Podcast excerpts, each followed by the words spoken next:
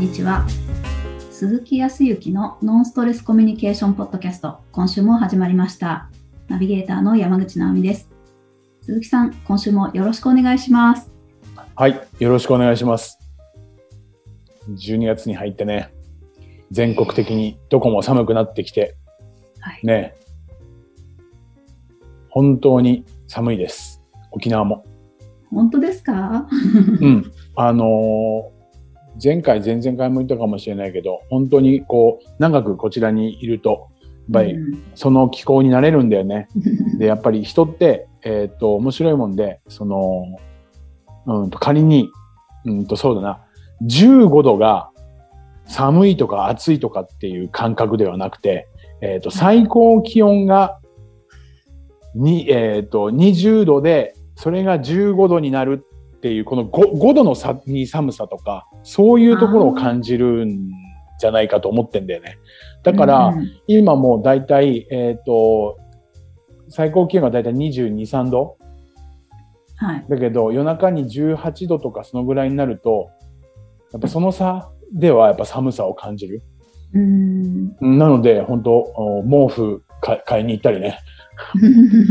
大変ですよ、もう。ニトリさんとかに行って毛布買ってどれがいいかなとか。そう、そんな感じで長袖。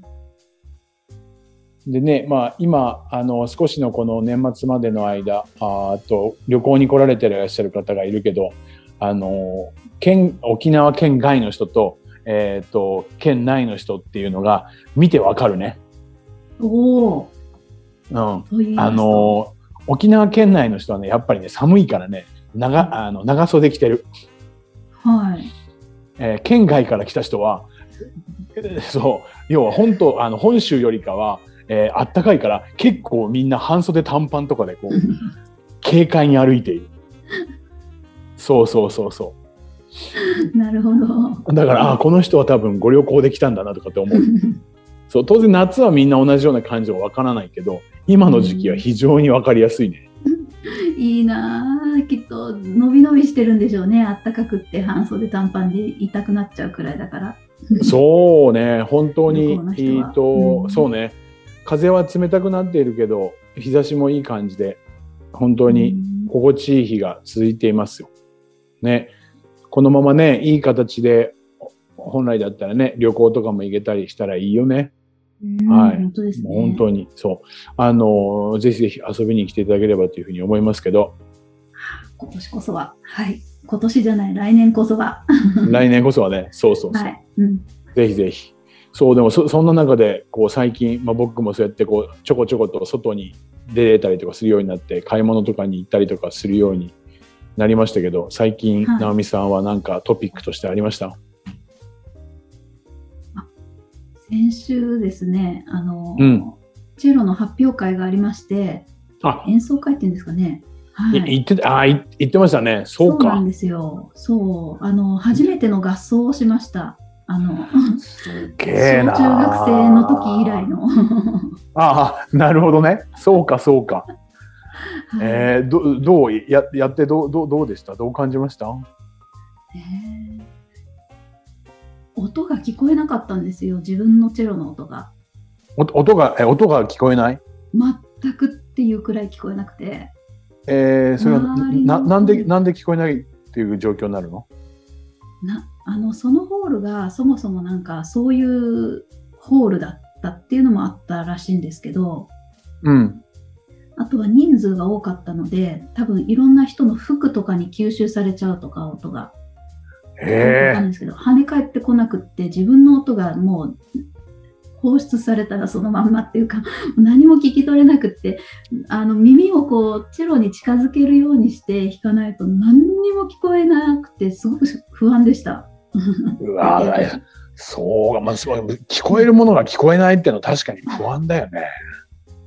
そうか。はい。あでも結果的には終わったのね。はい。もう、もうなんか本当楽しかったです。あそあそれでも楽しかったの？すごい楽しかったです。もうなんかでも、うん、幸せでした。そそんな聞こえないのに幸せなの？あそうたはい。それどどどんなところがこう幸せを感じたの？やっぱり、まあ、初めて合奏できたっていうですごく背伸びしたんですけどなんとかそうこか。はい。まあ前半なんか心配でエアエア演奏してしまったところもあるんですけど エア演奏。はい。ああなるほど。であもあなるほど。まあ、最後は良かったような気がしますね。なんか、あの、うん、なんか全員で最後、ジャーンって終わった後のなんか気持ちよさというか、あのうん。みんなでできたことの、うん、楽しい感覚っていうのは、やらないとわからなかったので、そうか。いやでもそれでもう幸せに終わったらもう良かったんですねそこはね、最高でした。はい、そう。まあそんな中でまたこれでこれで続けるの？あ、もちろんです。次の発表会に向けて、はい。お次の発表会。えー、でも次の発表会っていいいつぐらいとかってもう決まってたりがするんですか？なんか4月5月くらいかななんて聞いたんですけど、うーん、その中でこう、うんどうしていこうとかってなんか、もう考えてたりとかするのとかなんかあるんですか？はい、曲は決めて昨日楽譜を注文しました。早い早いね。いやいやいや直美さんのその行動力はどこから来るかってとこだよね。いや、早く練習しなきゃなみたいな気持ちになって、ああ、楽譜買ってないと思って、えー、そうか。なんか、いいね。楽しんでるね。うーん、まあ忙しいですけどね、楽しいですね。そう、そうだよね。だって本当に、いつもね、こうやって、えっ、と、収録していただいてる時も、本当に他にもいっぱいやることあって、もう、猫の手も借りたいぐらいで、ね、いろんな方にお手伝いしてもらうように、ね、したりとか、いろいろやりくりしながら、それで、ね、演奏会っていうことに行って、もう行ったらまあ音は聞こえないって、あーなんて思いながら、そそれでも幸せだって、どんな脳をしてるのかなって思っちゃうけど。いやいやいや、うん、いいお話が聞けました。本当ありがとうございます。なんか自分も、なんか自分もなんか楽しむ、なんか楽しむものをみももっともっと見つけようなんて思ったけおー、嬉しいです。ど、ぜひぜひ。いや、今話を聞いてて思ったのは、やっぱり、直美さんがこう、MC でややり取りをしていただくようになって、えっ、と、まあ、その前からね、あの、何度かお会いをして、えっ、と、お仕事であるとか、時には僕の勉強会みたいなものに参加していただいたりとかしてた時から思うとね、毎回そうなんだけど、あの、話の入り口のところって結構ネガティブな話をするよね。ああ、そうかもしれないです。期待に満ちて行ったんだけど、結局マイナスだったみたいな。いますね。そう。だけど、結果、幸せでしたとか、楽しめたとか、面白かったとか、そういうようなプラスで終わる終わり方をするんだよね。うーん。あ、そうですね。楽観的な感じですね。言葉で言ったらそう、楽観的って言い方あるよね。はい。うん周りの人からもしかすると見たら、それは、ある意味、そう、楽観的だとか、どちらかというと、なんかこの人、おーと、能天気なの？じゃないけど、なんかいつも楽しそうみたいなね。言い方すごい失礼だけどさ、そう取られることもあるかもしれない。まあそんなことないかもしれないけど、そういうふうに思う人いる。そううんで、えーと今その話をしてて、そう、世の中こう、あの、極端に言ってね、やっぱり幸せな人と不幸せな人ってこう出てくるんですよ。はい。同じ人間なんだけど。うんうんそうすると、まあ当然のことながらいいことばかりではないし、かといって悪いことばかりではないんだけど、どっちかに偏るんですよね。うんで、直美さんはどちらかというと幸せをこう、幸せに生きれるタイプね。はい。で、幸せに生きれないタイプみたいな。そこをまあ、なんかお話ししたいなというふうに思ったのは、うんえっ、と、そうだな、た、よく、えっ、と、そう、今の直美さんのお話をしたら、僕自身も、僕自身はね、前ね、真逆だったんですよ。はい。真逆ですか？はい。そう。直美さんはマイナスな話から入ってプラスで終わるでしょ？うん僕は真逆で、プラスから入ってマイナスで終わるっていう会話を常にしてたんですよ。へーコミュニケーションの中でね。そうはいあの仕事で言ったら僕は一生懸命この仕事をして、そう、世の中の人に貢献したいっていうこのプラスってうんうん思ってるんですけど、うんみんなが協力してくれないんで、できないんです。っていうマイナスで終わっちゃう。うんうんうん僕はこんなに一生懸命、僕はこうこれだけ一生懸命やってます。本当に真面目にやってます。けど、高卒なんで、とかね。自分でマイナスで終わってるんですよ。でも、直美さんはい今のけどでもで言ったら逆なんだよね。最初全然音聞こえなかったんですけど、なんか楽しめたんです。でしょ？なるほど。はい。これね、無意識なうちにやってるようなんだけど、実は、えっ、と、僕がやってるそのコーチングとかカウンセリングとかね、そういう時にご相談をの、ご相談に乗ったりとかしたり、コーチングを受けたりとか、あコーチングを受け負うこととかって言った時に、結構タラレバのプラスマイナスをね、連発する方が多いんだよね。マイナスプラスまあ、マイナそう、マイナスプラスの人は、そのどちらかっていうとコーチングみたいにもっとこうするためにはどうしたらいいのかっていうヒントを自分から引き出したいみたいな、プラスで来られる方多いけど、カウンセリングとかってちょっと行き詰まってしまったりとか、時にはどちらかっていうと否定的に全部を捉えてしまうような人っていうのは、日常の会話の中で、プラスマイナスっていう会話をしてる癖がついてることが多いんだよね。うーん。なるほど。まあだから常にまうんななんとなくわかる。うんわかります、わかります。だから、直美さんは、えっ、と、最後にか必ず持ち物としてね、最初はマイナスっていうものを持ったわけですよ。はい。だけど、話の中でマイナスを捨てて幸せだっていうプラスを持って終わったでしょうん。っていうことは、プラスを今心の中に持っているみたいなもんですわ。ああ、なるほど。はい。そう。だから、なんていうかな、えっ、と、これを物質で言うとね、よく僕もお話をするんだけど、えっ、と、そうだな、ちょっとブランド物のね、えっ、と、高級なバッグを買いました。で、うん。高級なバッグを直美さんが持つと、あれ？よく見ると、このバッグの種類結構みんな持ってるなとかって、持ち合わせると周りのものを見たりとかするでしょ？見えたりとかするじゃない、っていうことは、幸せだと、幸せなものを持っていたらいろんな幸せが見えてくるから、幸せが目に入れば、それを手に入れることができるとか、毎日が幸せに満ちているような状況になるわけですよ。極端な話ね。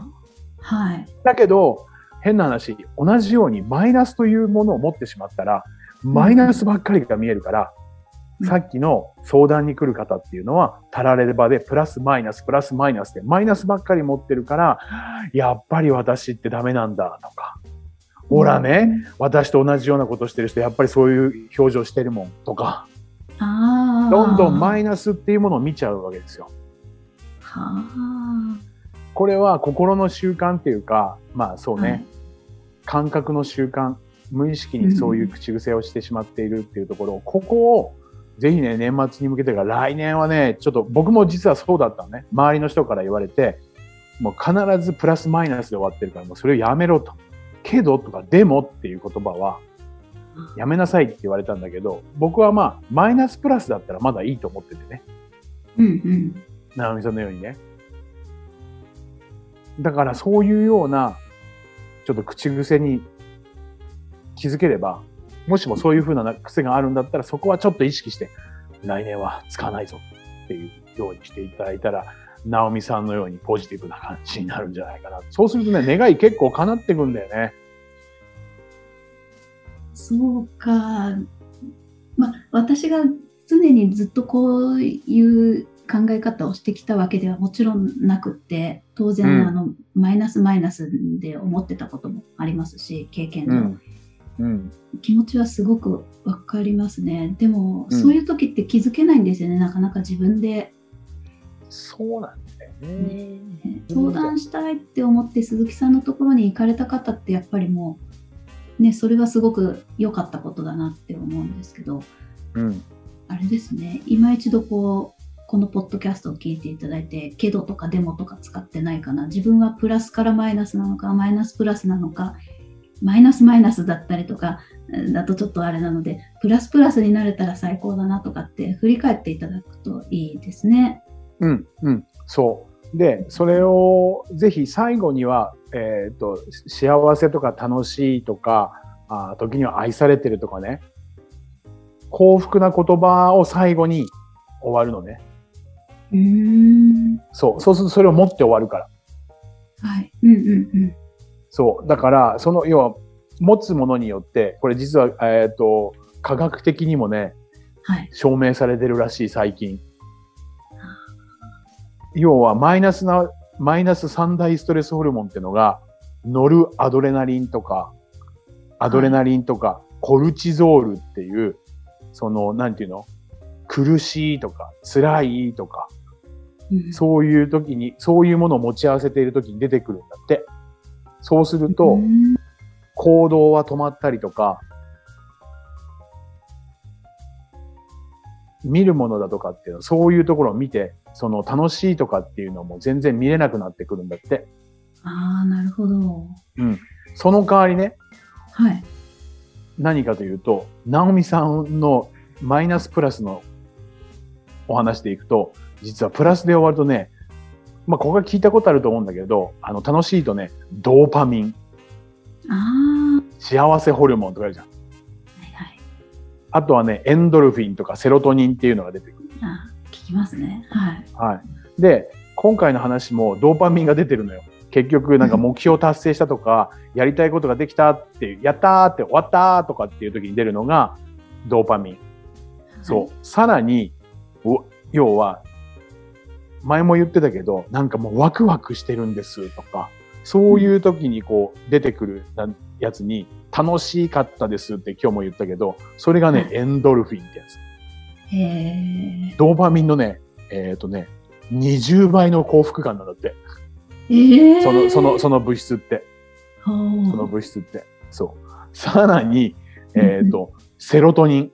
うん。セロトニンっていうのは何かっていう、この逆に、心地よさ、癒し的な物質うん。らしくて、要は、瞑想とか座禅とか落ち着いている心地よい時っていう時に出てくるんだって。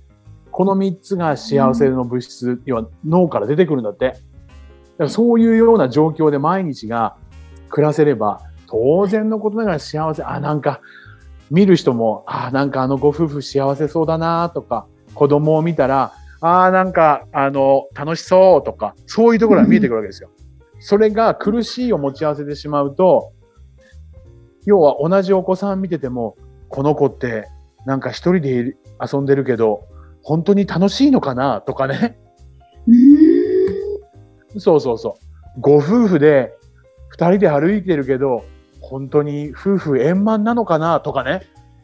変な妄想に入るわけですよ。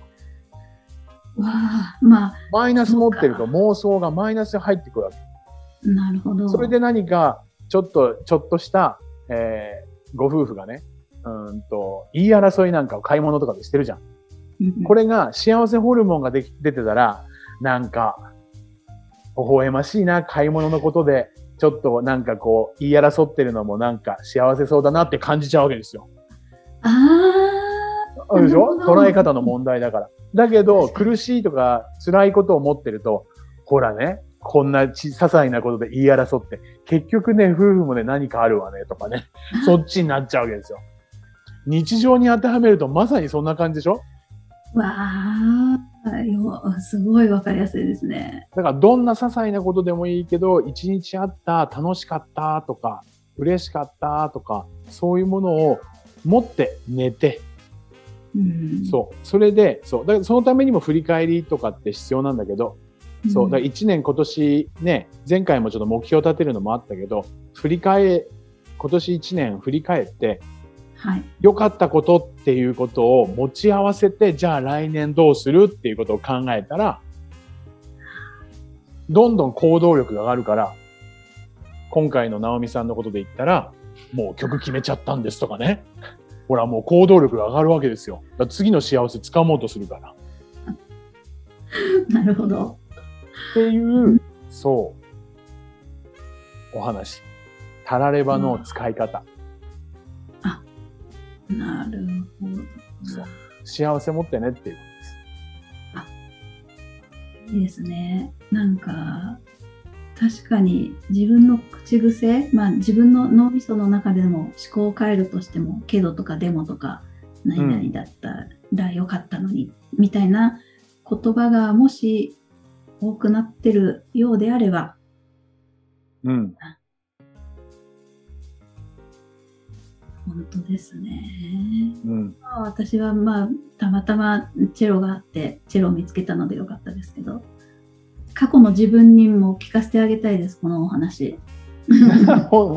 いや、僕自身が本当にマイナスだったからさ、それでやっぱりこの質問型のコミュニケーション、いわゆるコミュニケーション全般ね、あとはその、セルフマネジメントとかコーチングとかカウンセリングっていうことを自分ができていなかったからこそ、自分が自信がなかったりとか、うまくいかなかったからこそ、ちょっと興味があって本を読んだりとか、いろいろとあの教えていただいたりとか、その中で、えっ、ー、と、勉強させてもらったりとか、気づかさせてもらったことを、より自分の実感で言ったときに、そう、マイナスプラスとかプラスマイナス、こんなことなんだな、みたいなところに気づいて、で、実際やっぱりこれを、皆さん悩んでたりとかするんだけど、こういうようなちょっとした習慣を変えることで、本当に皆さんが、あの、幸せになっていくっていうのも実感してるのも自分。自分も変わってきてるし。そうそうそう。まずは、そう、あの、ご相談もいくらでも受けるんですが、自分でできる範囲のものであれば、ちょっと来年はね、マイナスプラスの考え方とか、口の出し方にしようと思ったら、いい形になるんじゃないかなというふうに思いますよ。はい。私も今後ともちょっと気にしていきます。気をつけています。はい、あありがとうございます。はい。ありがとうございます。それでは最後にお知らせです。ノンストレスコミュニケーションポッドキャストでは皆様からのご質問をお待ちしております。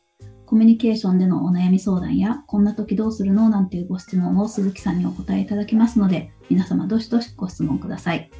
ポッドキャストの詳細をご覧いただきますと質問フォームが出てきますので、そちらからご質問をいただければと思います。それでは今週はここまでとなります。また来週お会いしましょう。鈴木さん、ありがとうございました。はい、ありがとうございました。